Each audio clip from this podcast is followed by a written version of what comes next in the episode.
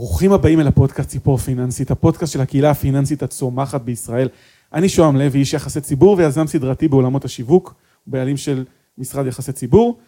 היי hey, חברים, רגע לפני שנצלול לפרק המעולה של ציפור, אני מתרגש להזמין אתכם לפודקאסט שלנו, פשוט נדל"ן, שבו אני, יאב שפינרד מקפטן אינבסט, מארח את מיטב המומחים ומביא לכם את כל מה שאתם צריכים לדעת בשביל לקנות דירה ראשונה להשקעה בישראל.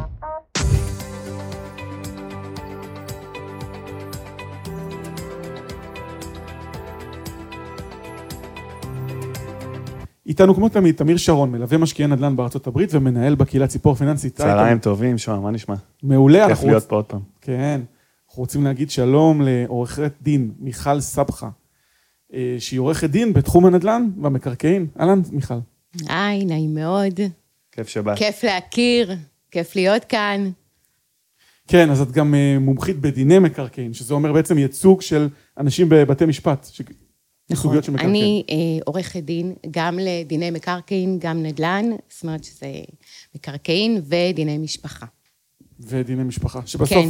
העולמות האלה לפעמים משתלבים מאוד ביחד. מאוד מאוד משתלבים ביחד. אה, בעצם, אה, איך אתה רוצה לדעת, אז אני אגיד. כן, כן. אני התחלתי בכלל בדיני משפחה. בכלל אני אספר קצת לפני, כדי שקצת יכירו אותי. אז, אז אני מיכל, אני אימא לשלושה ילדים. מקסימים, ונשואה מזה 25 שנה. זה הכי חשוב. זה הכי חשוב, זה באמת הכי חשוב. אמ, אני באה ממשפחה סובייטית, כזו קשה, שתמיד אמרו שחייבים ללמוד, חייבים ללמוד. אז איך שסיימתי את הצבא, בערך אה, ממש חודש אחרי, שירתתי בחיל הים, אה, מיד הלכתי ללמוד, אמא שלי אמרה, תלכי, תעשי תואר דחוף דחוף. מה הלכתי לעשות תואר דחוף דחוף? עשיתי תואר בהוראה ובלשון עברית. כן. סיימתי את התואר, ניגשתי למערכת החינוך, וראיתי שזה פשוט ממש לא הייעוד שלי. הייתי שם כמה חודשים ועזבתי. ואז הגעתי בדרך לא דרך לנהל משרד עורכי דין. לנהל כמנהלת. לנהל כמנהלת לא משרד, דין. לא עורכת דין בכלל. זה תפנית מאוד משמעותית. נכון. ולמה דווקא הגעת לזה, לעולם הזה? פשוט לא רציתי להתעסק בהוראה, וחיפשתי משהו להתפרנס ממנו בינתיים, כי לא ידעתי מה אני עוד רוצה, הייתי ילדה בת 22 בעצם. אז הלכת לי על כסף, לא על uh, תשוקה, זאת אומרת, זה לא משהו שהוא... אמרו לי, תלכי, תלמדי הוראה, וזה יהיה טוב, יש חופשים, תוכלי לגדל ילדים, ואמרתי, טוב, סבבה, מה אני מבינה בגיל 22? אמרתי, בסדר. סיימתי את הלימודים, קיבלתי את התארים, ו... אה, נכנסתי למערכת החינוך ואני אומרת, וואו, כאילו, זה לא בשבילי בכלל, זה ממש ממש לא הייעוד שלי בחיים, אני לא יכולה. ועזבתי את זה, ואמרתי תוך כדי, אני הולכת לנהל משרד. ככה הגעתי מפה לאוזן, אמרו, מחפשים מנהל אה, משרד במשרד עורכי דין של אה, משפחה ומקרקעין, ונכנסתי לנהל את המשרד, ואיך שנכנסתי פשוט הרגשתי שזה שלי וזה מה שאני רוצה לעשות בחיים.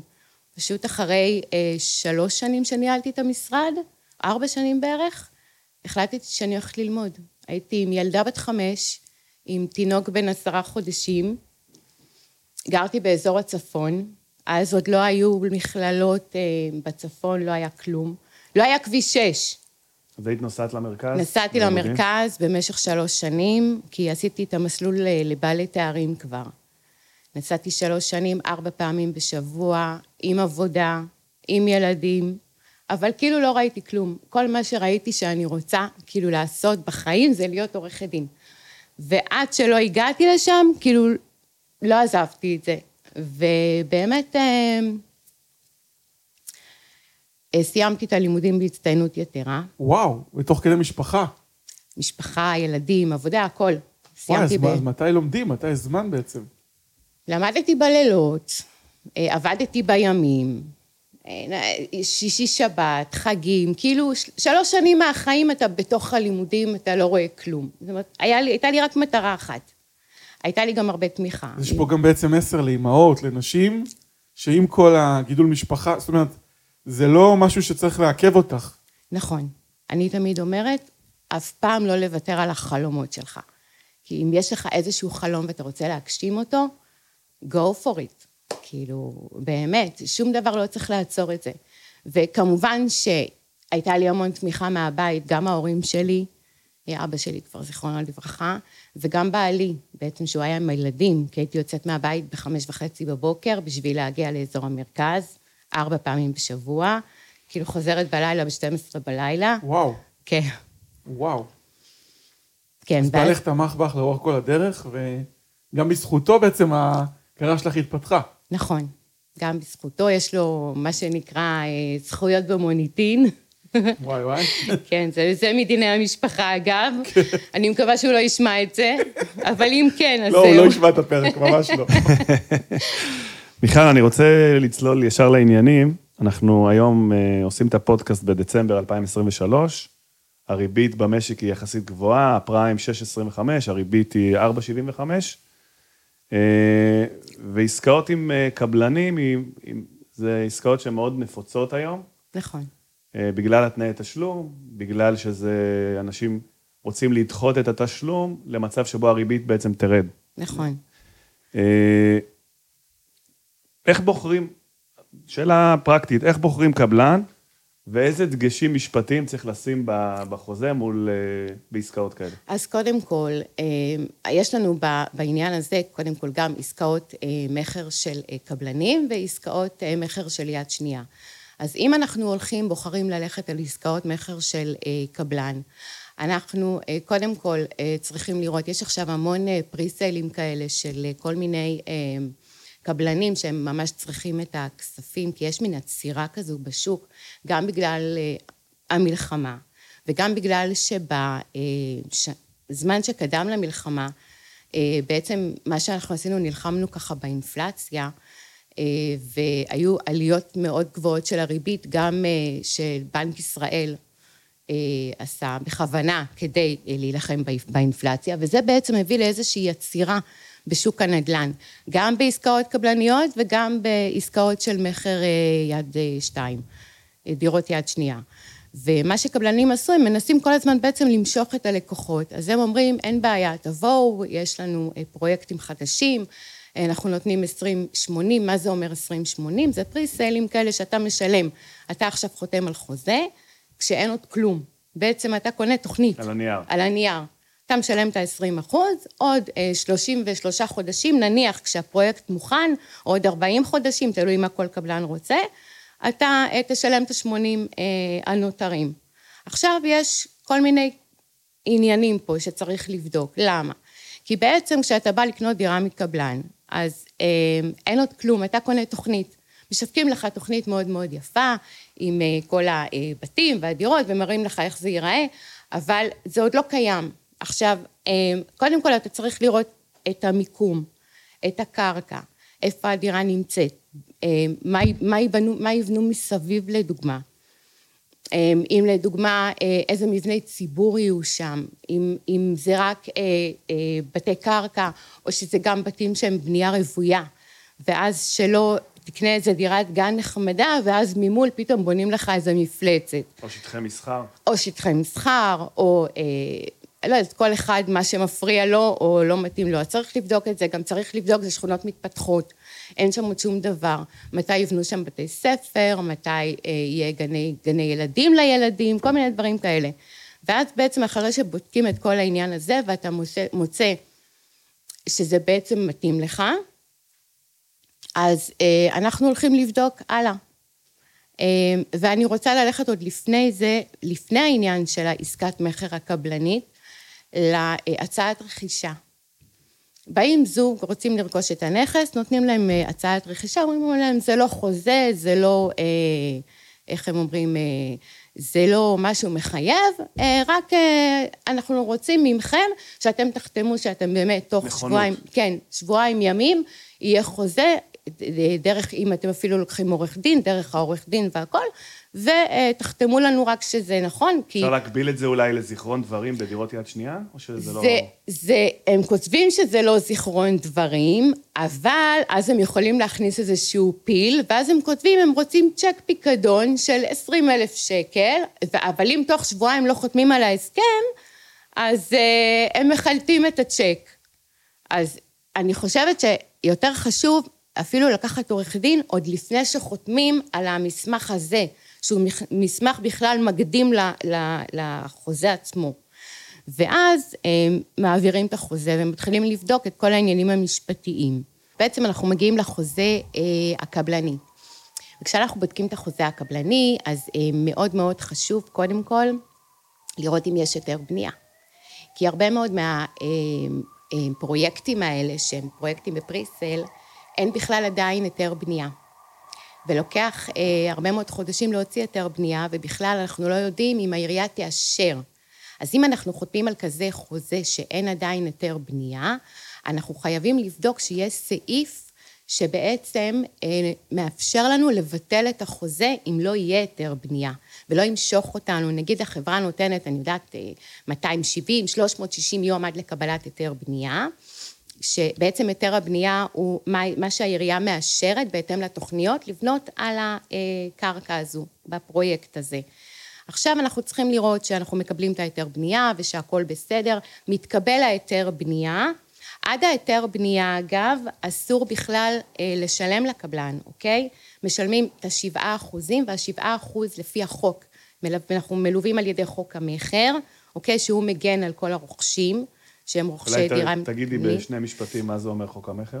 חוק המכר דירות זה חוק אה, שלפיו אה, בעצם אה, הקבלנים הם אמורים לנהוג וגם החוזה צריך להיות לאור החוק הזה והחוק הזה בעצם יש לו הרבה מאוד סעיפים שהם בעצם באים להגן על רוכשי הדירות ואם זה לגבי בטוחות, אם זה לגבי מועדי תשלום, אם זה לגבי היתרים, הכל צריך להיות רשום, אם זה לגבי השטח של נגיד הנכס שאתה הולך לרכוש, אז אם בהיתר הבנייה הגשת תוכניות והבטחת משהו לקונה בתור יזם, ואז העירייה אומרת לא, לא מתאים, אתם לא יכולים לבנות בכזה גודל, אתם צריכים להקטין את הגודל. אז אם הגודל מוקטן ברמה קיצונית ממה שרשום נגיד בחוק המכר, אז גם פה צריך להיות סעיף שיכול לאפשר לאותו בן אדם לבטל בעצם את החוזה, כי מה שהבטיחו לו לפי ההיתר ולפי התוכניות לא תואם את מה שמאושר באמת.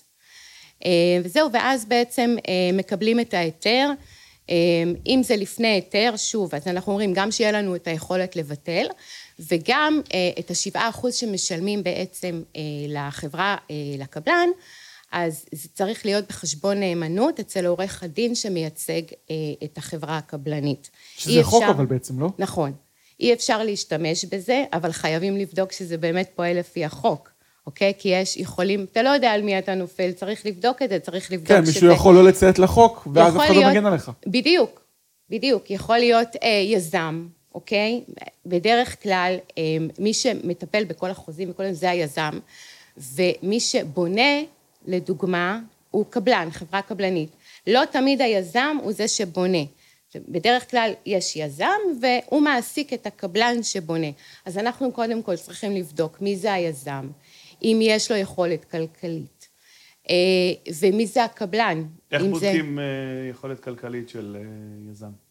בודקים יכולת כלכלית של יזם, מסתכלים, בודקים אם הוא עשה כבר פרויקטים בעבר, אפשר לבדוק את החברת יזמות שלו כמובן, אם זו חברה רשומה, מי הוא, מה יש שם, איזה הון יש לו. זה גם העורך דין עושה או שזה מישהו אחר? העורך דין יכול לעשות את זה, כן, ומבחינת הקבלן, אם היזם מעסיק קבלן, הקבלן צריך להיות קבלן שרשום בפנקס הקבלנים, קבלן שיש לו רישיון לעסוק בכל זה, שלא לוקחים איזה חאפר לדוגמה, ואחר כך צריך לחפש ואין את מי לתבוע, אוקיי? אז אנחנו צריכים שיהיה לנו כיס עמוק לתבוע אותו, במקרה שמשהו לא בסדר, ואנחנו בעצם משיתים את האחריות גם בהערות שאנחנו נותנים, כי בדרך כלל יזם שנותן אה, אה, חוזה, החוזה הוא חוזה אחיד, הוא דואג לעצמו, לאינטרסים שלו, ובעצם אה, הקונה, נכון שזה לפי חוק המכר, אבל יש עוד הרבה מאוד ניואנסים שמגנים על, ה, אה, על הקבלן ולא על הקונה, כי בעצם העורך דין של, ה, של הקבלן, של היזם, אה, הוא אה, שומר עליו, הוא לא מייצג קונים, אוקיי? קונים צריכים לקחת עורך דין שלהם, ואת ממליצה ש... לכל רוכש לקחת עורך דין? נכון, זה מאוד מאוד מאוד חשוב, כי ברגע שאתה חותם על ההסכם הזה, וכבר חתמת, ואתה לא יודע על מה חתמת, ואם יש איזושהי בעיה, אי אפשר לשנות את זה אחר כך, אוקיי? מאוד מאוד קשה, כי כבר, זה כבר חתום, אתה לא יכול לתת הערות. הערות צריך לתת לפני החתימה על החוזה, לבדוק שהזכויות של הקונה לא נפגעות, ששומרים על כל הזכויות שלו, המשפטיות, ואז בעצם אה, הוא מוגן, והוא יכול לקבל את הנכס בצורה אה, טובה. חוץ מזה... דיברת על האחוזים, 7 אחוזים בחוזה, כן, אז אנחנו... 13 אז הנוספים? לא. אז 13 נוספים, גם כן מכניסים אותם אה, בינתיים, כן? אה, כי זה ה-20, מכניסים אותם, לא פודים אותם, מכניסים אותם לכספת בדרך כלל, כן? כי אין מה לבדות, כי אם אין היתר, אז אי אפשר בכלל להשתמש בכסף הזה. עכשיו אנחנו מחכים עד שיש היתר בנייה, מתקבל היתר בנייה בשעה טובה, אנחנו יודעים שאפשר לעלות על הקרקע, מתחילים בבנייה, ואז בעצם נכנס כאן ליווי בנקאי. מאוד מאוד חשוב, מה זה ליווי בנקאי? ליווי בנקאי זה אחת מהבטוחות שקבלן צריך לתת לרוכש לפי חוק המכר. יש אה, ליווי בנקאי, שזה הדבר הכי טוב בעצם, כי הבנק נותן לנו את כל הביטחון, ונותן שוברים. הבנק למעשה ייכנס במקום הקבלן, במידה והקבלן... נכון. הקבלנית לא יכולה לבנות. נכון. והבנק בעצם יש בוחן, חשבון בוחן את הקבלן. ספציפי, יש חש... הבנק בוחן את הקבלן לפני, אם ואז הוא נותן יכול לו ביטחון בכלל... לרוכש. נכון. אם הוא, נות... אם כן, הוא בודק יכול שיש לו בכלל אמות מידה לתת לו. פיננסיות, הון עצמי, נכון. שהוא יכול בכלל לעמוד בפרויקט הזה. נכון, וברגע שקבלן, אנחנו רואים שיש לו את היכולת לקבל ליווי בנקאי, אז אנחנו יודעים שהפרויקט הזה הוא יותר בטוח מפרויקטים אחרים, ששם לדוגמה נניח אם אין ליווי בנקאי, אנחנו הולכים לפי חוק המכר, שזה לפי התקדמות הבנייה. שהעסקה היא יותר מסוכנת גם. נכון, נכון. היא יותר מסוכנת, היא, היא פחות, יש, הבטוחה היא פחות חזקה. זאת אומרת שיש לך ליווי בנקאי, אתה, אתה מובטח, אתה יודע, אתה משלם רק לחשבון של הפרויקט, רק בשוברים שהם באים אה, אה, לפי התשלומים שנקבעו, רק לתוך החשבון המלווה, לא משלמים לקבלן, לא משלמים ליזן, לא משלמים לחשבונות פרטיים עוד מאז, אה, אם אתם זוכרים, אני לא יודעת, חפציבה. 2008 זה היה, אם אני לא טועה. אז חשבון נאמנות. חשבון נאמנות. חשבון ו... ייעודי לפרויקט. חש... זה חשבון שהוא ספציפי, שמלווה ספציפית את הפרויקט הזה. ואנחנו יכולים גם לברר שזה חשבון שהוקם למטרת הפרויקט. נכון. אני זוכר שאני קניתי דירה ושילמתי בשוברים, היה אפשר לאמת את זה ולוודא את זה ולהתקשר לבנק. באינטרנט? נכון. אה, אתה מתקשר לבנקה, לבנ... אני חושב. לבנק, לבנק המלווה, אתה מקבל ליווי בנקאי, אתה כן. יודע איזה בנק זה, איזה סניף זה, מי מלווה. ממש, זה רשום לך כבר אה, בחוזה המכר הקבלני. אה, עכשיו מעבר לזה, אם אנחנו ממשיכים הלאה ודיברנו כבר על העניין של הבטוחות ודיברנו על העניין של הקרקע ודיברנו על העניין של היזם ושל הקבלן, יש לנו אה, עוד הרבה עניינים שצריך לבדוק אותם. אה, פה אנחנו מדברים על תשלום בסוף, כאילו ה-80 אחוז בסוף. טופס 4. אז יפה. אז יש לנו את העניין הזה של קבלת הנכס ומקבלים את הנכס. צריך להתקבל טופס 4, טופס 4 זה טופס אישור אכלוס, שיש כבר אה, חיבור לחשמל, חיבור למים, אה, ובאמת הדיירים יכולים להיכנס לנכס. אבל אה, זה שהם נכנסים לנכס, אז בעצם הם מקבלים מסירת חזקה של הנכס, הם צריכים בעצם לעשות פרוטוקול מסירה. למה? כי בדירות קבלניות אנחנו מקבלים את הבית אחרי בנייה, אנחנו צריכים לבדוק שאין ליקויים, שהכל בסדר, שהריצוף בסדר, שהחלונות בסדר, שהחשמל בסדר, שהמים בסדר, שהקירות בסדר, שאין איזה שהם קירות שהם אה, לא לפי המידות, לא לפי, ה... שהם עקומים לפעמים. אפשר לעשות בדיקה של מהנדס? נכון. שהוא בודק את כל הדברים, שהכל נכון. בתקן. אז יש בדק לנו... בית, מה שנקרא. בדק בית, יש לנו חברות בדק בית. ויש לזה, אז זה לפעמים ירידת ערך בסטיות מסוימות, אני זוכר. נכון, 2 ל-5, זה גם כן לפי חוק המכר, שיש סטייה, כמו שדיברנו עליה בהתחלה. גם אפילו, אגב, הסביר רגע מהנדס, וזה לא טריוויאלי, גם תקרה גבוהה מדי. נכון. זה ירידת ערך, כי, אה, כי אתה צריך להגיד ארון יותר גבוה, או שאתה צריך... אה, למשל תאורה אחרת, או כל מיני... נכון. כן. למרות שתקרה גבוהה זה דבר נהדר. היום זה, זה גם יתרון. זה טרנד. כי אתה יכול לעשות הנמכה יותר, נכון. כן. אבל, אבל לפי התקן זה, זה נכון. זה אז אם זה מחוץ לתקן, אם יש סטייה שהיא ממש ממש גדולה מחוץ לתקן, אז גם אפשר לקבל פיצוי, ואם הסטייה היא ממש אה, אה, סטייה רצינית, אפשר גם להגיע לביטול ולא לקבל את הנכס. וואו. כן. כמו גם דברים אחרים, של... אם, הם לא, אם הקבלן לא עמד בהתחייבות שלו. ברור, זה, זה דבר ברור, זה טריוויאלי. וליקויים חוזרים ונשנים. אז זהו, זה, זו גם מילה ליק- כזאת? נכון, יש ליקויים חוזרים ונשנים, אנחנו יכולים להגיד שהקבלן יכול לתקן את הנכס עד שלוש, ארבע פעמים, ואם לא, והוא לא מצליח לתקן את זה, אז אנחנו יכולים לפנות לבית המשפט בעצם, ולתבוע אותו על הליקויים האלה, או להביא מישהו אחר שיתקן את או זה, ולהשית את זה. ובוררות. כאילו... גישור כן, ו- גם להגיע כן. לבית משפט יש לזה מחיר אישי ונפשי. נכון, נכון, נכון. יש גם את העניין הזה שלפעמים בחוזה מכר אומרים שנגיע לבורר, שהוא יהיה בורר מוסכם, אה, ובעצם להגיע לאיזשהו הסדר כספי כמובן, כי אם אי אפשר לתקן את הליקוי ברמה כזו או אחרת, אז אה, אפשר אה, לפצות כספית על העניין הזה. אה, אלא אם כן זה באמת משהו שהוא מונע מגורים סבירים, סדירים בנכס, ואתה לא יכול, אם יש איזשהו ליקוי, שהוא ליקוי שבאמת אתה לא יכול לגור בדירה, אז מה? אז פיצוי כספי פה לא יעזור. מהמם. כן, כן. ומבחינת האחריות שהקבלן נותן, לכמה זמן זה? אז יש? בחוק המכר, יש כל מיני אה, אה, זמנים, אוקיי? יש ליקויים שהם ליקויים פחות קשים, יש ליקויים שהם ליקויים יותר קשים, אז יש ליקויים שניתנים, ניתן לטפל בהם תוך שנתיים, תוך שלוש, ויש ליקויים קונסטרוקטיביים שהם גם אה, הרבה יותר שנים, כמו למשל אה, המרפסת, אה, המרפסות שאז נפלו, אה, זוכרת איזה פרויקט זה היה, כן, כן. היה זה ממש קיצוני. כן, אבל, אבל הנה, זה קורה, דברים כאלה קורים. אפילו גם מפחיד, כאלה- כן. נכון. שעצם מאוד. היסודות של הבניין שקנית, יש בהם גם מהותי. שזה אחד נכון. הדברים הכי מדאיגים. נכון. פגמים קונסטרוקטיביים זה פגמים שיש עליהם הרבה מאוד שנים. אה, אני חושבת 15, שאפשר לתבוע והם יצטרכו לתקן, ו... נקווה שזה לא יגיע לקריסת מרפסות, כן? אבל... כן, אה, זה ממש קיצוני. אבל, זה גם אה, מסכן חיים, כאילו, נכון. זה כבר בגבול אחר לגמרי, זה מפחיד. כן, אמת. אמת. מיכל, איך לדעתך צריך לעשות אה, חוזה שכירות עם אה, סוחר? עכשיו קיבלנו את הדירה, אנחנו רוצים להשכיר אותה, נניח דירה להשקעה, להשכיר אותה. יש היום הרבה חוזים באינטרנט, אה, סטנדרטים כאלה של שכירות, זה טוב, זה פחות טוב.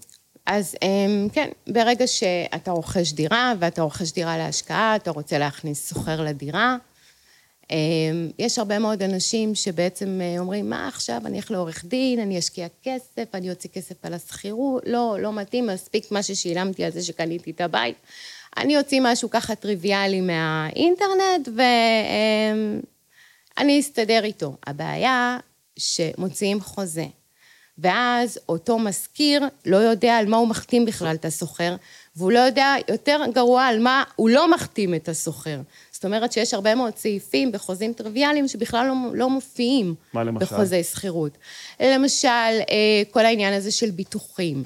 אם אנחנו הולכים על עניין של ביטוח מבנה, או ביטוח, כאילו ביטוח המושכר, אה, וביטוח אה, מטלטלין בצד ג' בעצם. אז ביטוח מושכר, ביטוח המבנה, חל על המשכיר, כי זה שלו. וביטוח צד ג' וביטוח תכולה, מטלטלין, חל על הסוחר, כי זה שלו. אז חשוב מאוד בעצם אה, לכתוב את זה, שהמשכיר יבטח את המבנה שלו שבו הוא, שאותו הוא קנה. יכול להיות שהוא קנה אותו ללא משכנתה, ואז אם אין משכנתה אין בכלל ביטוח. כן. אז חשוב מאוד שהוא יבטח אותו. ולדוגמה, אה, הסוחר, אם הוא גר בדירה ויש לו בדירה את הרכוש שלו, אז שהרכוש שלו יהיה מבוטח אם מישהו מגיע אליו ונופל תוך כדי שהוא נמצא אצלו או משהו כזה. אז שיהיה ביטוח צד ג' או שאם הוא חלילה גרם לשריפה, אוקיי? וגרם לשריפה לשכנים, אז צריך שיהיה ביטוח צד ג'. אני גם ממליצה, אגב, לעשות גם שהמשכיר יעשה ביטוח צד ג', כי אם הסוחר לא עושה, אוקיי, יבואו למשכיר. ואז צריך להיות איזשהו סעיף שיבוב.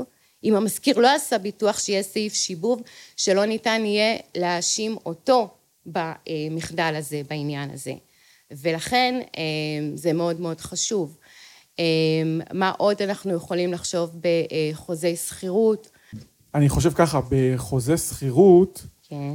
אה, יש הרי גם את כל החוק הזה של המדינה, שאי אפשר לקבל בעצם אה, המשכיר לא יכול לקבל אה, צ'ק אה, ערבות או על פי סכומים מסוימים. אז אם את יכולה בעצם להגיד מה, איך השתנה, היה את החוק שכירות הוגנת, איך בעצם זה השתנה לעומת המצב הקיים, שעדיין הרבה אנשים לא מודעים לזה ואין יותר מדי אכיפה. יש את החוק שכירות הוגנת. נכון. את, את יכולה להסביר בעצם מה הוא אומר? אז הוא בא, אה, החוק שכירות הוגנת בא אה, אה, הרבה לטובת השוכר. אם בעבר המשכירים יכלו למשל להעלות את השכירויות בצורה דרסטית, או לקחת כל מיני פקדונות מעבר למה שצריך.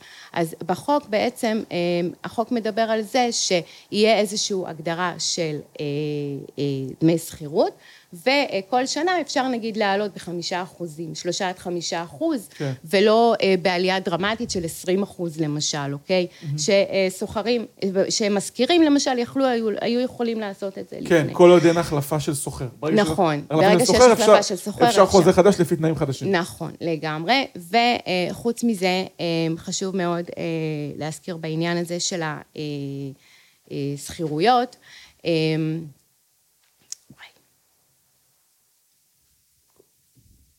מה קורה? הכל טוב, הכל טוב. רגע, רגע, תנו לי. אה, אה, תראי, אני יכול להגיד לך מה מעניין את האנשים, אה, מה מעניין את ה... דווקא גם משכירי דירות. הם, הם רוצים חוזים לטווח ארוך והם גם רוצים לבדוק את השוכרים שלהם. אז האם זה גם לגיטימי בתור משכירים ובתור שוכרים, אם המשכיר מבקש נגיד למשל שלושה תלושי משכורת, או תדפיסי חשבון אז בנק, אני, אני הוא, אתן... הוא רוצה לראות שהסוחר שלו מתנהל טוב, לא. או, או שם, כן, זאת אומרת, משהו אני אתן לך פתרון עוד יותר טוב. כן. יש היום חברות ביטוח שהן מתעסקות ספציפית בביטוחים של שכירויות. כן. מה זה אומר? אתה גם רוצה... גם ביטוח וגם בדיקה של השוכרים. נכון. אתה רוצה בעצם לדעת למי אתה הולך להשכיר את הנכס. בכל זאת זה נכס שלך, ואתה צריך לקבל, אתה אולי משלם עליו משכנתה, ואתה צריך לקבל מהסוחרים את הכספים כדי לממן את המשכנתה הזו, וגם לך יש משכנתה, וגם לך יש נכס, אז אתה רוצה להיות בטוח. אז בעצם אה, יש את החברות האלה, אה, כמו וויצ'ק לדוגמה. דיפרנט. דיפרנט. כן. נכון, אה, שהן בודקות את הסוחר, הן רואות שיש לו יכולת החזר, שהוא לא בעייתי, שהוא לא מוגבל, שיש לו צ'קים שהוא יכול בעצם לשלם איתם, שאין לו בעיה כזו בבנק, אוקיי? שהוא לא יכול להוציא צ'קים של הגבלות וכדומה. כן, והם גם נותנים לך ביטוח לשכירות. נכון. בתור משקיע. ו- בדיוק, וברגע שאותו סוחר חלילה נקלע לאיזושהי אה, צרה, הנה עכשיו אנחנו במלחמה, כן. הרבה סוחרים פונו, הרבה סוחרים אה, לא יכולים לשלם, הם נקלעו לקשיים כלכליים, אז בעצם אתה מוגן, יש לך ביטוח, והביטוח משלם לך את דמי השכירות. נכון שזה עולה כמה גרושים, אבל אני חושבת שזה מאוד חשוב. או שאתה עושה את הבדיקות בעצמך, אבל אתה נכון, לא איש מקצוע. אתה לא איש מקצוע, אתה לא יכול... ו- ואתה גם לא יכול לבטח את עצמך, ואתה גם לא יכול לשלם לעצמך את הכסף, אוקיי? במקרה שאותו סוחר לא משלם את הכסף, והנכס מבוטח, אז החברה משלמת לך במקומו. כן, הם, אה, בדיוק, אם הסוחר שלך לא מוכן לשלם, בינה, או שהוא. בורח, או שהוא, בדיוק, אז נכון. הם הולכים ורודפים אחריו ממש. אפילו נכון. שמעתי ממישהו שזה צו עיכוב יציאה מהארץ, הם מתים לסוחר, זאת אומרת, הם ממש סוללה, והם מגינים עליך בתור מזכיר. נכון. כולל גם פינוי? זאת אומרת, חברות כן. הביטוח האלה הם... כן, הן עושות את הכל, הן תובעות, והן מפנות. תוך כמה זמן? מקבל... אז יש לחוק, יש אה, תביעת פינוי שאפשר, אה, קודם כל אתה מגיש את התביעת פינוי, תוך אה, חודש, חודש וחצי כבר אפשר להגיע למצב של פינוי, ואחר כך, אם יש חובות, אז אתה פותח את התיק בהוצאה לפועל וגובה את כל החובות, אם אפשר, כן? מה, ש, מה שאפשר לגבות, כי בדרך כלל אנשים שנקלעים לכאלה מצבים, אז מאוד מאוד קשה לגבות מהם כספים. אז יש תיק בהוצאה לפועל, ובהתאם לכך אה, יכולים אה, איפשהו ככה לשלם מדי פעם כשיש כסף. אה, כי אתה, אתה בטח לא תהיה הנושה היחידי במצבים כן. האלה. אז... בכלל, דיברנו על דירות מקבלן, דיברנו על השכרות. בואי ניגע רגע בדירות יד שנייה. איזה כללים צריך להקפיד בדירות יד שנייה, מה לבדוק בנסח טאבו וכדומה. אוקיי, אז יפה שאתה מזכיר נסח טאבו. אבל דירות יד שנייה לא, לא רשומות רק בנסח טאבו. יש לנו בעצם אה, במדינת ישראל שתי מערכות רישום. יש לנו את המינהל ויש לנו את הטאבו, אוקיי? חלק מהנכסים במדינת ישראל, כמעט הרוב, רשומים במנהל מקרקעי ישראל, והן יכולות להיות רשומות גם יחד בחברה משכנת, שהיא בעצם משכנת את הזכויות הקנייניות של הנכס. אה, חלק מהדירות כמובן רשומות בטאבו בבעלות. יכולות להיות דירות גם שרשומות בטאבו, אבל הן הגיעו מהמינהל, אוקיי? ואז הן רשומות בחכירה. או בחכירה ל-49 שנים, או ל-99 שנים, או בחכירה מאובנת בעצם, או לא מאובנת, כן? ואז אה, צריך גם לשלם אה, דמי, דמי אה, הסכמה וכל זה אה, למינהל. עכשיו, אם החכירה היא חכירה מאובנת ואין הגבלה בהעברה ובירושה, אז הנסח בעצם רשום בטאבו, ואנחנו לא צריכים לעבור דרך המינהל. אם יש הגבלה בהעברה וירושה, זאת אומרת שיש לנו עוד איזשהו חסם במינהל שאנחנו צריכים לעבור עליו. אותו, לעבור אותו בעצם, אה, במינהל לעשות גם העברת זכויות. זאת אומרת שזה מצבים שהם לא כל כך שחור לבן וכל נכס צריך לבדוק אותו אה, לגופו, לראות איפה הוא רשום. אם אנחנו ניקח נגיד נסח טאבו, שזה אה, הצורה האידיאלית, מה לעשות, כי זה בעצם כמו התנ"ך של, ה, אה, של הנכס והכל רשום, ואם זה רשום לך אז יש לך גוש, חלקה, תת חלקה, אם זה בית משותף. ואז אתה רואה גם את ה, מי זה הבעלים של הנכס, שהבעלים של הנכס הוא באמת המוכר של הנכס. שזה בכלל דירה ולא מחסן. שזה דירה ולא מחסן, שיש לה הצמדות, שיש אה, חנייה נגיד מוצמדת. לראות אם יש הערת אזהרה. נכון. אה, אם, אם יש אה, הצמדה של, אמרתי, מחסן, חנייה, אה, מה החלקים המשותפים מהרכוש המשותף, אז הם גם רשומים ב, אה, בטאבו. אה, את כל הדברים האלה בעצם אנחנו בודקים. יחד עם אה, בדיקת הנסח, אנחנו גם אה, בודקים בעירייה יש תיק בניין, אז יש שם את התסריטים ויש שם את ההיתר בנייה, בדרך כלל, כן, בעיריות טובות ונחמדות. עיריות פחות טובות ונחמדות ונכסים למשל להשקעה של 40 שנים, אז לפעמים אין לנו תסריטים ולפעמים אין לנו את המסמכים, ואז אנחנו בעצם מקבלים מסמך כזה של אין, אין לנו תיק בניין, אה, לרוב זה מספיק לשמאים. ובעצם אה, אנחנו בודקים גם בעירייה לפי התיק בניין, את התסריטים, המסמכים, ואנחנו בודקים שכמובן לא מדובר בנכס שהוא נכס מסוכן, זאת אומרת שהבניין שבו נמצאת הדירה הנמכרת, היא לא אה, דירה שחלילה, כן, יש בה איזו בעיה קונסטרוקטיבית ואי אפשר לגור בה, אוקיי? מבנית, ואי אפשר לגור בה, יש בה ליקויים מבניים. אה, זה יכול לקרות בבתים שהם בתים מאוד ישנים, שיש סדקים כבר ויש אה, ליקויים שלא מאפשרים מגורים. אה, מעבר לזה אנחנו בודקים אם זה בטאבו וזה בית משותף, אז יש לנו גם דיסק תסריט בית משותף מהעירייה, ששם גם יש את התסריטים ואת ההיתרים של הנכס. ומה שעוד חשוב לבדוק, אוקיי, זה שאין עיקולים, אין שיעבודים, אין מניות למכירה. ואם אפשר, אז אני אספר איזשהו סיפור ככה. אה, לפני איזה שבועיים מכרתי, אה, הגיע אליי אה, קונה, הוא רצה לרכוש נכס. הוא אמר, יש לי נכס ממש, נכס מעולה, המחיר שלו טוב. מעולה, אני חייב לקנות אותו, אבל מה, יש עליו עיקולים. אמרתי, אוקיי, עיקולים, בוא נראה, בוא נבדוק. אני מוציאה את הנסח טאבו, עיקולים, אוקיי, מפה עד ירושלים. זה יכול להיות גם הזדמנות, לא? ברור, מי שלא פוחד. יש אנשים שאתה מראה להם נכס מעוקל, כאילו נסח טאבו עם, אה, עם אה, עיקולים, הם אומרים, וואי, וואי, וואי, לא, לא, לא רוצה. כמו דירות נטושות, שהרבה פעמים... נכון, ו, ויש אנשים שרואים בזה ממש הזדמנות, ואותו קונה אומר, וואלה, אני, אני רוצה ללכת על זה, המחיר ממש טוב, וזה באמת היה מחיר טוב יחסית לדירה, יחסית למיקום. אמרנו, בוא, בוא נראה.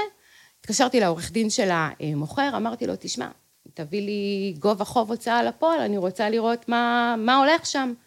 אין בעיה, תוך אה, יומיים הוא הוציא לי באמת את כל החובות של, של ההוצאה לפועל שהיו על הנכס.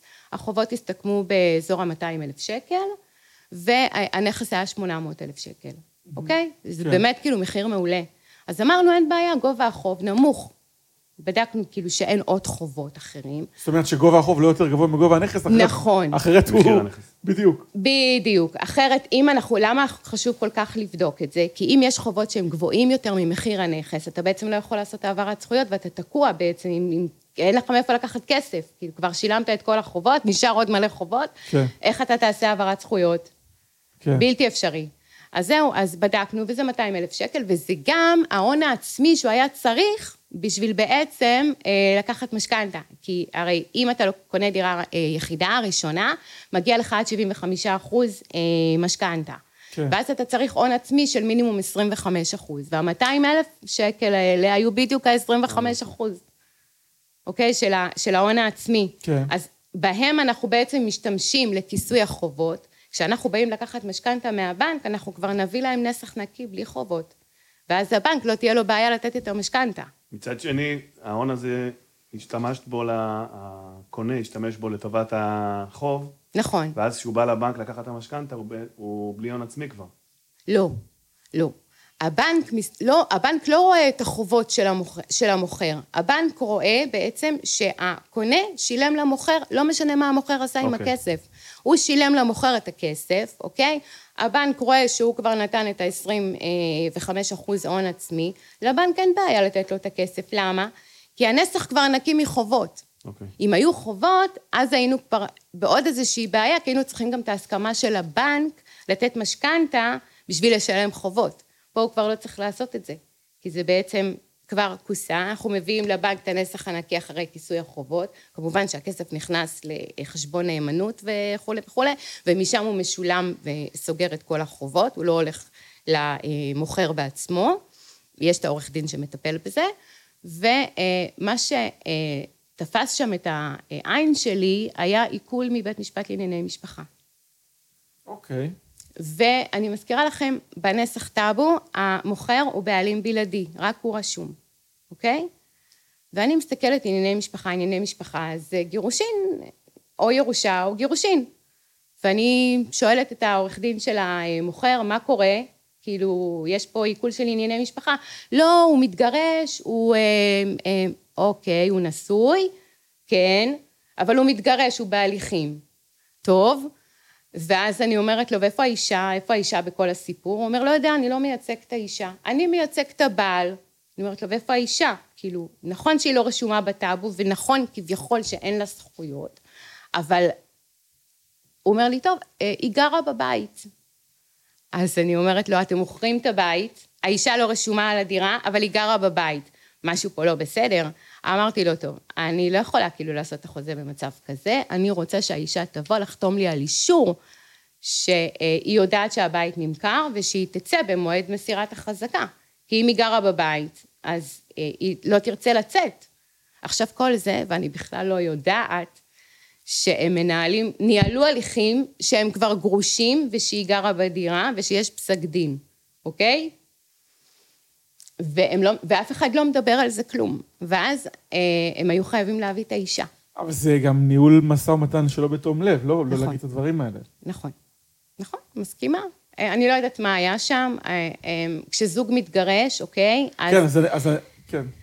יש את הנכס, והנכס רשום רק על שם בן אדם אחד. הוא לא, בדרך כלל, כשזוג מתגרש והוא בעלים של נכס, שניהם רשומים על הנכס. עכשיו בטאבו רק הוא רשום. אז אני שואלת, הם אומרים לי, לא, הכל בסדר, זו דירה שלו, היה לו חוב מזונות, והוא לא שילם מזונות, ואנחנו נשלם את המזונות מהכסף שהוא יקבל. טוב. ואז מגיעה האישה, בדרך לא דרך, כי הבאתי אותה לחתום על המסמך הזה, שהיא מסכימה למכור את הבית. היא קוראת את החוזה, היא כמעט התעלפה. ממש. היא אומרת לי, מה זה? היא אומרת לי, איפה החלק שלי? מגיע לי חלק. אני אומרת לה, מה? איזה חלק? הדירה רשומה עליו. זה התחילה, 18 שנים הם היו נשואים, והיו הליכים בבית משפט, ובית המשפט קבע שמגיע לה חצי מהבית, והוציאה לי פסק דין של 70 עמודים, אוקיי? מבית משפט לענייני משפחה. עכשיו אני רואה מי ייצג אותה, ואני אומרת, וואו, כאילו, אני מתקשרת, זאת קולגה שלי, הרי אני עוסקת גם בדיני משפחה. זאת קולגה שלי, אני מתקשרת אליה, אני אומרת לה, תקשיבי, מה הסיפור? סיפרה לי את הכל, אמרה לי, מגיע לה חצי מהנכס.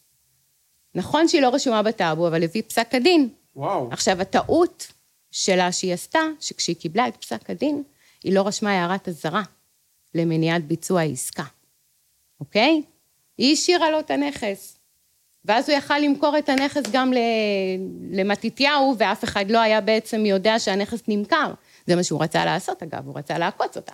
מגיע לה 400 אלף שקל, ולא רק זה, גם החובות היו צריכים להשתלם לפי פסק הדין מהחלק שלו בנכס. אוקיי? זאת אומרת, זה מה שנקרא תיק מורכב, בוא נגיד ככה. זה תיק מורכב מאוד. הוא לא מייצג, זה, רוב המקרים הם לא כאלה. רוב המקרים הם לא כאלה, אבל אני אומרת שמאוד מאוד חשוב הניסיון הזה, של לדעת לעלות על הדברים האלה. כי במקרה הזה יכולנו לעשות חשבון נאמנות, לשלם לו את כל הכסף.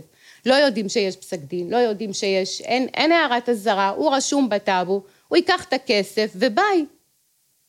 ואז הזכויות לא יעברו אליך. אז מה יקרה? מה יקרה? הזכויות יכולות לעבור לקונה שרכש את הנכס, אבל תתעורר האישה ותגיד איפה הכסף שלי. ואז היא תטיל עיקול. זאת אומרת, או... היה יכול להיות ששילמנו ולא נקבל את הנכס בסוף. נכון. שזה מטורף. נכון, או שכן נקבל אותו, אבל זה יהיה אחרי התערבות משפטית, עם הליכים של בית משפט. מי רוצה להגיע לשם? זה אחד. כסף, זמן, ו... התעסקות, ואתה קונה נכס, אתה רוצה שקט. נכון. לא משנה אם קנית ו... למגורים או להשקעה. נכון. יופי, אז הגענו פה בעצם לעניינים האלה. מה אנשים שקונים נכס, מגורים, השקעה, חשוב להם לשאול את המוכרים, ואת פוגשת הרבה מאוד אנשים, איזה שאלות את רואה שלא שאלו? מה, בדיוק, איך אפשר עוד. להתעניין? שהרבה מאוד עסקאות זה עם מתווכים. שאם נכון. יש בעיה עם גירושים וסוגיות כאלה, תמיד המתווך יודע למשל.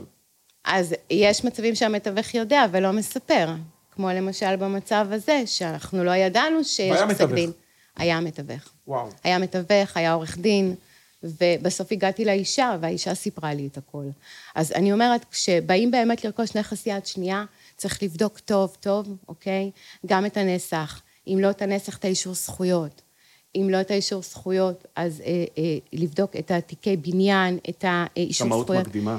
שמאות מקדימה זה דבר מאוד מאוד חשוב. זאת אומרת, אמרתם, נכון. טוב, אני רוצה את הנכס, תביאו לי את המסמכים האלה, אמרת. נכון. נסח טאבו. נסח טאבו. או אישור זכויות מחברה משכנת. נכון, נסח כן. טאבו, או, אה, נס, או אישור זכויות מנהל וחברה משכנת, אוקיי? תיק בניין מהעירייה, ו... אה, ללכת אה, פיזית לעירייה? נכון. נכון. אוקיי. ומה קורה אם אין תיק בניין? יש הרבה עיריות... יש עיריות שאין נכון, יש בניין. הרבה עיריות שהם כבר סרקו את כל תיקי הבניין, והם סרוקים כבר, הם נמצאים בסריקה באינטרנט, אם אתה נכנס לאתר העירייה. יש עיריות שלא, וצריך באמת להוציא, אז שולחים שליח שיוציא את כל התיק הפיזי, אוקיי? לרוב כבר לא, לרוב כבר העיריות התקדמו. מה קורה אם אין תיק בניין? אם אין תיק בניין, אז אה, העירייה אה, נותנת אישור על היעדר תיק בניין. ולרוב האישור הזה הוא מספק את השמאים. אנחנו חשוב לנו מאוד בעצם כשאתה הולך, במיוחד שרוכשים דירה להשקעה, אוקיי? ועם כל מחירי הדירות שהיו בשנים האחרונות, שהיו קפיצות מטורפות מ-2020 ואחר כך 2021, עלו הרי, הדירות עלו ב-20 אחוז, יותר מ-20 אחוז אה, עליית ערך. ויש אה, כל מיני מוכרים שתפסו על זה גל, ופשוט נתנו כל מיני מחירים שהם מחירים לא, לא, לא הגיוניים. ואז בעצם בא משקיע, רוצה לקנות את הדירה, ודירה נגיד ששווה 800, הוא רוצה 900. אוקיי? כי ככה עכשיו וכל השוק רותח, והם מכרו באיזה מחירים שהם רוצים. אז אני תמיד אמרתי במצבים כאלה, חשוב מאוד לעשות שמאות מקדימה. מה נותנת לנו שמאות מקדימה? אנחנו לוקחים שמאי. השמאי מקבל את כל המסמכים האלה שציינו ומגיע לנכס.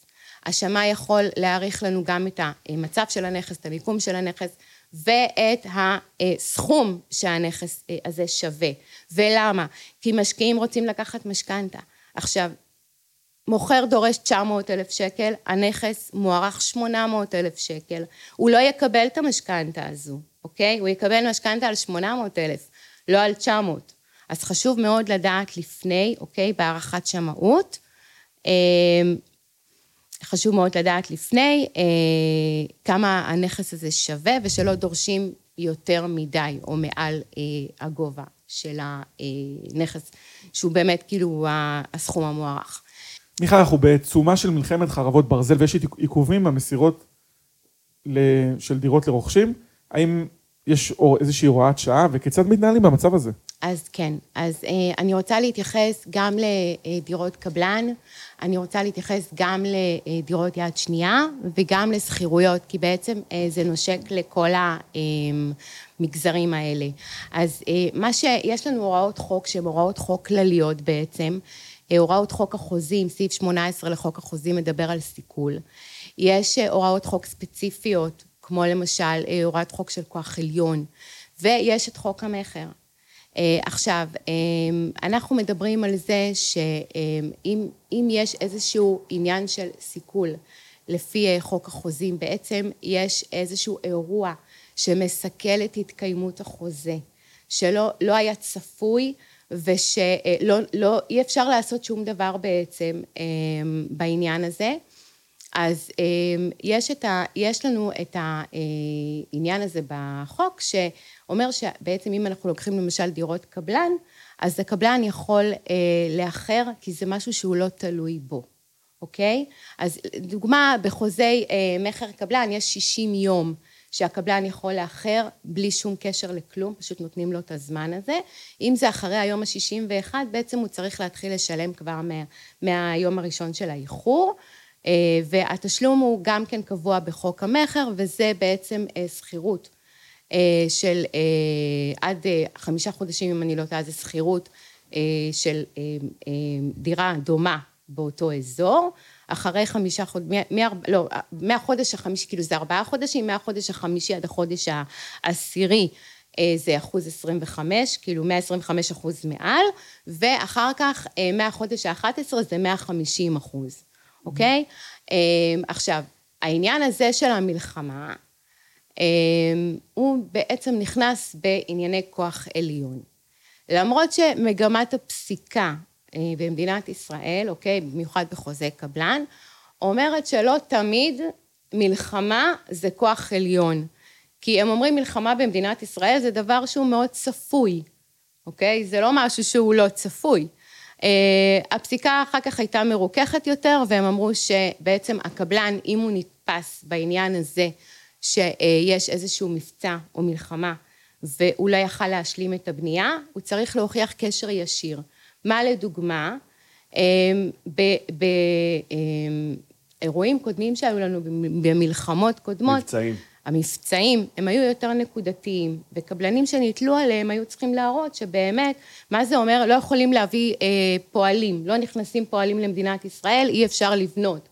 או שהפרויקט נמצא במקום שיורים עליו כל הזמן טילים ואי אפשר לבנות שם. אה, ולכן הוא צריך להראות קשר ישיר. עכשיו בית המשפט, אה, היו פסיקות שבית המשפט אמר, הקבלן לא הראה קשר ישיר, כי במקומות אחרים הבנייה, איפה שהפרויקט שלו, הבנייה המשיכה, היו לו פועלים וזה בכלל לא היה אמור זה. אני חושבת שבמלחמה הזו זה מקבל נופח אחר, נופח שונה, כי באמת פה כל הארץ נפגעה, גם מבחינת הקבלנים, יש הרבה מאוד מקומות שבאמת לא נכנסים אה, פועלים, יש על זה עכשיו גם אה, הרבה מאוד אה, עניינים של חלק רוצים שייכנסו, חלק לא רוצים שייכנסו, כי באמת אחרי השביעי לעשירי יש בעיית אמון מאוד מאוד גדולה, ומי הם הפועלים? הם פועלים פלסטינאים. אז יש בעיית אמון מאוד מאוד גדולה ופוחדים בעצם שהם ייכנסו לארץ ובעצם הרבה מאוד אה, פרויקטים נעצרו בגלל זה. אז זה בעצם הקשר הישיר. אה, גם בדירות יד שנייה יש לנו אה, סעיף כזה של כוח עליון, שאם יש לדוגמה שביתות, השבתות, אה, מגפות למיניהם, כמו שהיה לנו בקורונה, שהיא גם כן משהו שלא התמודדנו איתו בעבר, מלחמות שהן יכולות לעצור בעצם את התהליך של ההסכם מכר.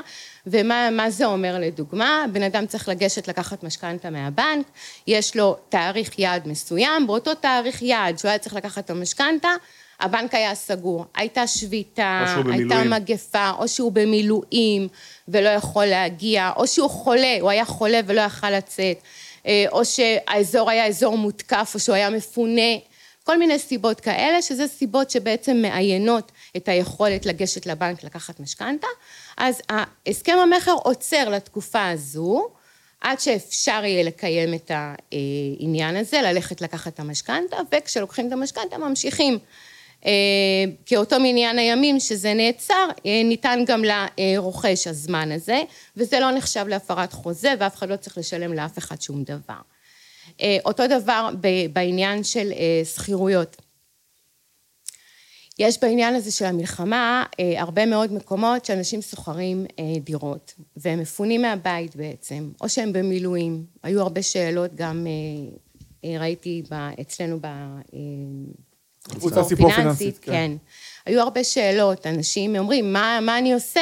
לא רוצה, הוא במילואים, לא רוצה לשלם לי שכירות. עכשיו, זה עניינים של אה, סוחר, של משכיר וסוחר, זה עניינים פנימיים. אז נורא קשה לבוא לכל חוזה ולבוא ולהגיד, אה, זהו, החוזה הזה לא בתוקף. כי חוזים צריך לקיים, זה האלף בית. עכשיו באה המדינה ואומרת, אין בעיה. נכון, אנחנו במצב לא שגרתי, אנחנו במצב מלחמה. מדינת ישראל הרבה מאוד שנים לא הייתה במצב כזה קיצוני של מלחמה, והיא אומרת, אני נותנת הוראת שעה, בהוראת שעה הזו אני מאפשרת לכל מיני אנשים ששייכים למגזרים מסוימים, כמו למשל אה, מפונים, כמו למשל כוחות ביטחון והצלה, כמו למשל פצועים, כמו למשל נעדרים, חטופים, לא עלינו. אה, היו גם מקרים כאלה שחייבו אה, חטופה שהיא כבר... נורא. כן, זיכרונה לברכה. אה, חייבו אותה לשלם בעצם את השכירות, אז הם אמרו, טוב, אנחנו עוצרים את זה לתקופת הלחימה, לתקופה שאי אפשר בעצם לקיים את החוזה שכירות הזה, ואנחנו אה, אחר כך תסתדרו.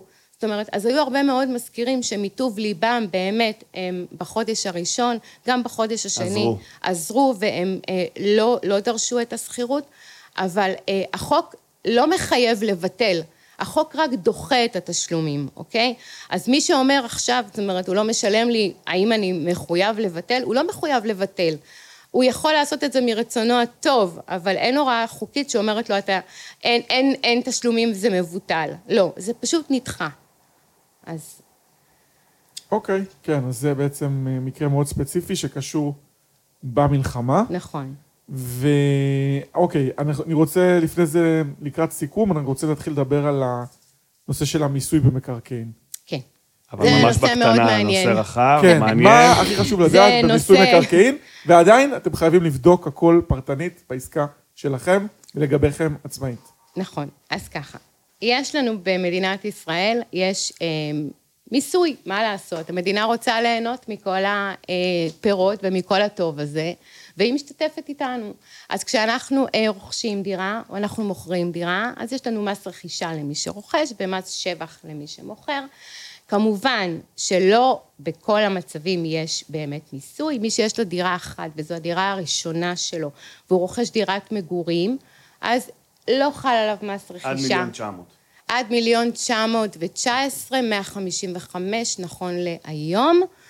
אה, זה משתנה אגב כל אה, ינואר, יש אה, עדכון במדרגות המס ובעצם יש פטור עד הסכום הזה, אחר כך יש מדרגות מדרגות. מס של שלושה וחצי אחוז, חמישה אחוז, שמונה אחוז ועשרה אחוז על דירות יוקרה זה, ובעצם גם מס שבח, אם יש לך דירה אחת ואתה מתגורר בשמונה עשר חודשים ואתה מוכר אותה, ורוכש דירה אחרת, אתה פטור ממס שבח. Mm-hmm. איפה מתחילות הבעיות? כשאנחנו רוצים לרכוש עוד דירה. על דירה שנייה במדינת ישראל, המיסוי נכון להיום הוא שמונה אחוזים מהשקל הראשון. זאת אומרת, כל דירה שאתה רוכש מעבר, אתה משלם שמונה אחוזים מהשקל, מהשקל הראשון, ואחר כך, במכירה, יש גם שבח. ולכן אה, אנחנו יהודים טובים, ואנחנו רוצים לעשות תכנוני מס, כי אנחנו אוהבים תכנוני מס. אז אה, יש כל מיני אפשרויות אה, איך בעצם להפחית את המס הזה, כי זה באמת מס שהוא מאוד מאוד גבוה. יש הרבה שאלות בקהילה על שליש דירה.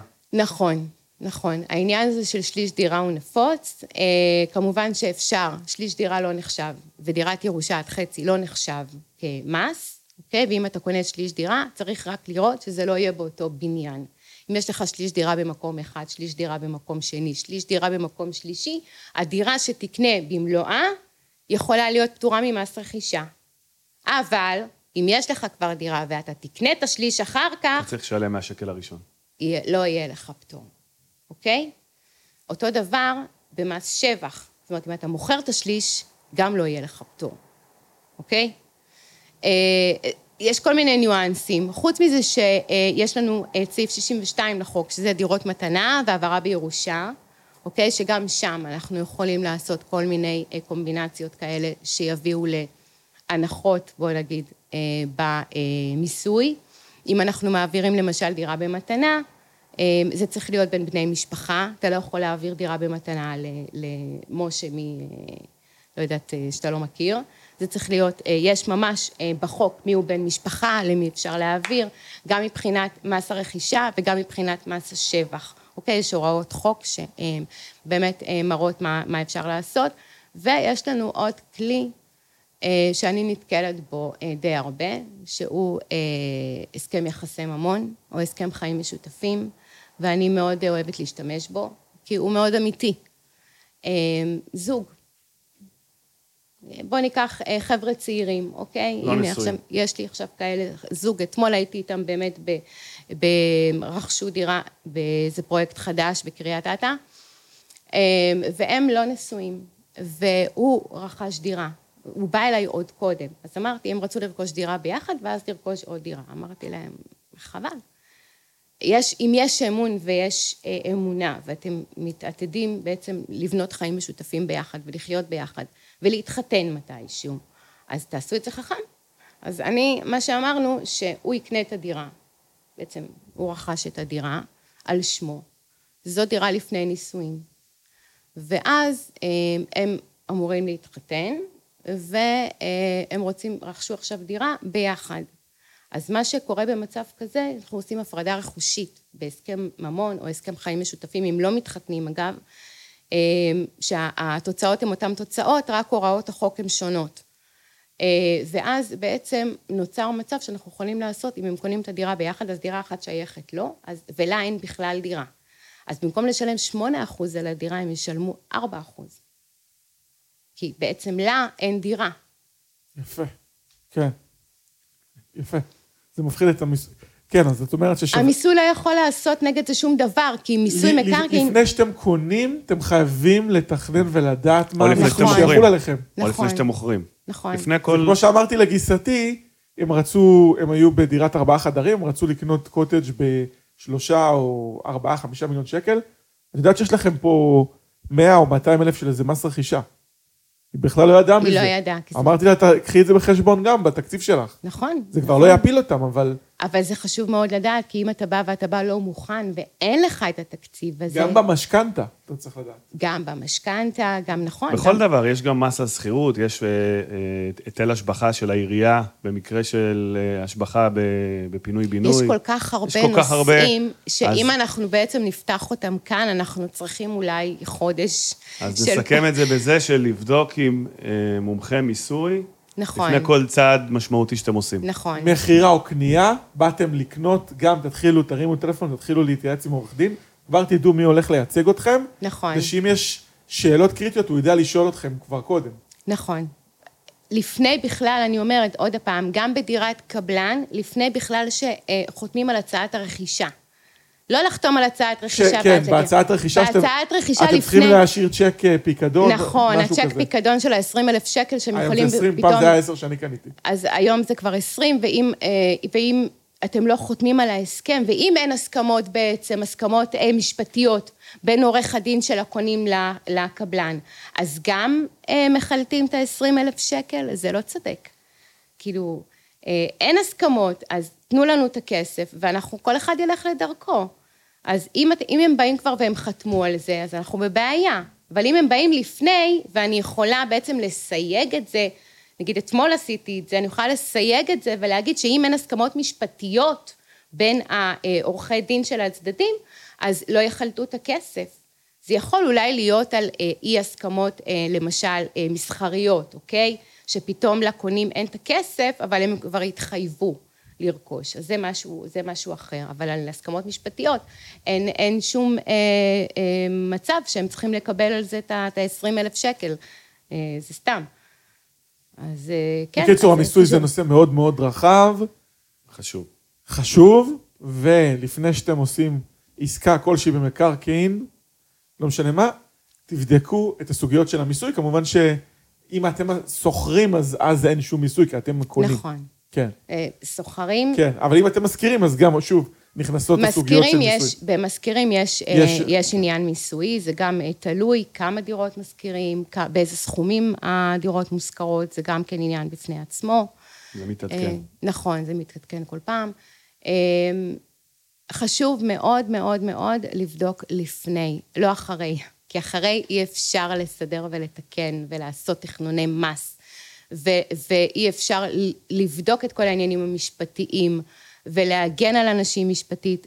חשוב מאוד לעשות את כל הדברים האלה לפני. לא ללכת ולחתום על עיוור.